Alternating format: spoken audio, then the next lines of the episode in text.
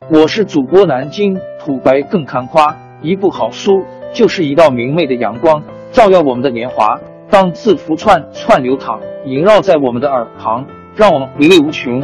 天津上元书院又和你们见面了，欢迎您的收听。听众朋友们，大家好！开讲前先打个小广告。作为主播，你们的关注和打赏是对我努力工作认可的结果，谢谢听众。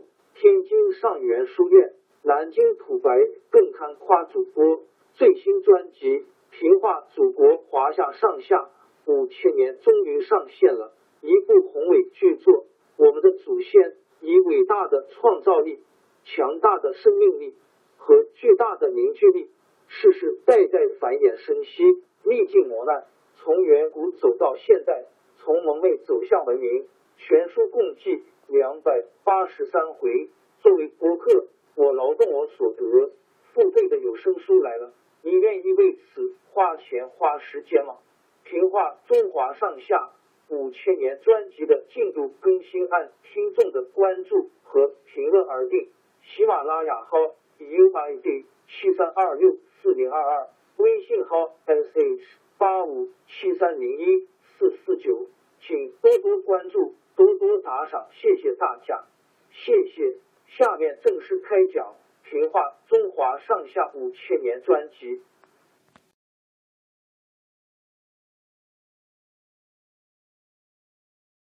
熊在成都称王的同一年，公元三百零四年，北方的匈奴贵族刘渊也反晋独立，自称汉王。自从西汉末年起。有一部分匈奴人分散居住在北方边远郡县，他们和汉族人相处久了，接受了汉族的文化。匈奴贵族认为上代多次跟汉朝和亲，是汉朝皇室的亲戚，后来就改用汉皇帝的姓刘。曹操统一北方后，把匈奴三万个部落分为五个部，每个部都设部帅。匈奴贵族刘豹是其中一部的部帅，刘渊是刘豹的儿子，从小读了许多汉族人的书，力气大，武艺高，能够拉三百斤重的大弓。刘豹死后，刘渊继承他父亲的职位，后来在西晋的成都王司马颖八王之一部下当将军，留在邺城，专管五部匈奴军队。八王混战开始后，匈奴部落里一些贵族们在左国城金山西离石北开会商量。有个老年贵族说：“我们匈奴从汉朝开始跟汉人结为兄弟，经过魏晋两个朝代，匈奴残余后代虽然有封号，却没有自己的尺寸土地，跟一般百姓没有什么两样。现在晋朝发生内乱。”自相残杀，这正是我们匈奴人恢复地位的好时机啊！大家都觉得他的主意对，叫谁来带头呢？大家一议论，认为刘渊有才能，威望高，推他当单于挺合适。贵族们派个使者到邺城，把大伙儿的意思告诉刘渊，请他回来。刘渊很高兴，就借口要回匈奴葬自己的父亲。向司马颖请假，司马颖不同意，刘渊只好让使者先回去，并且要五部匈奴集结兵力向南移动。后来晋朝的并州刺史司马腾、将军王俊联络鲜卑贵族攻打司马颖，司马颖失败了，逃往洛阳。刘渊向司马颖要求回去带匈奴兵马来助战。司马颖才让他走了。公元三百零四年，刘渊回到左国城，大伙儿拥戴他做大单于。他集中了五万人马，亲自率领南下，帮助晋军攻打鲜卑兵。有人问他为什么不趁这个机会把晋朝灭掉，反倒去帮助晋军呢？刘渊说：“要灭掉晋朝。”还不是像摧枯拉朽一样容易，但是晋朝的百姓未必会向着我们。我看汉朝立国的年代最长，在百姓中影响大。我们的上代又是汉朝皇室的兄弟，现在汉朝亡了，我们用继承汉朝的名义，也许可以得民心。大家听了，觉得是一个好主意。刘渊就宣布自己是汉王。刘渊称汉王后，很快攻下了上党、太原、河东、平原等几个郡，势力越来越大。一些势力比较小的各族反晋力量也都来归附刘渊。公元三百零八年，刘渊称汉帝。第二年，迁都平阳（今山西临汾西南），集中兵力进攻洛阳。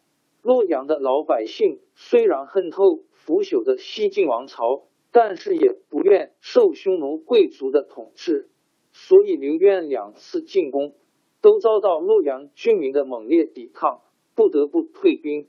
那时候，八王中最后的一个王东海王司马越还在和一批大臣互相仇杀，晋朝留下的一点点兵力也消耗的差不多了。后来刘渊死去，他儿子刘聪接替做汉国皇帝，又派大将刘耀、石勒进攻洛阳。洛阳的军民奋勇抵抗，但是毕竟寡不敌众。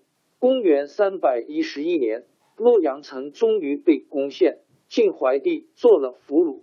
刘聪进洛阳后，杀了大批晋朝的官员和百姓。有一次，刘聪举行宴会，让晋怀帝。穿着奴仆穿的青衣给大家斟酒，一些晋朝的遗臣看了，禁不住失声痛哭。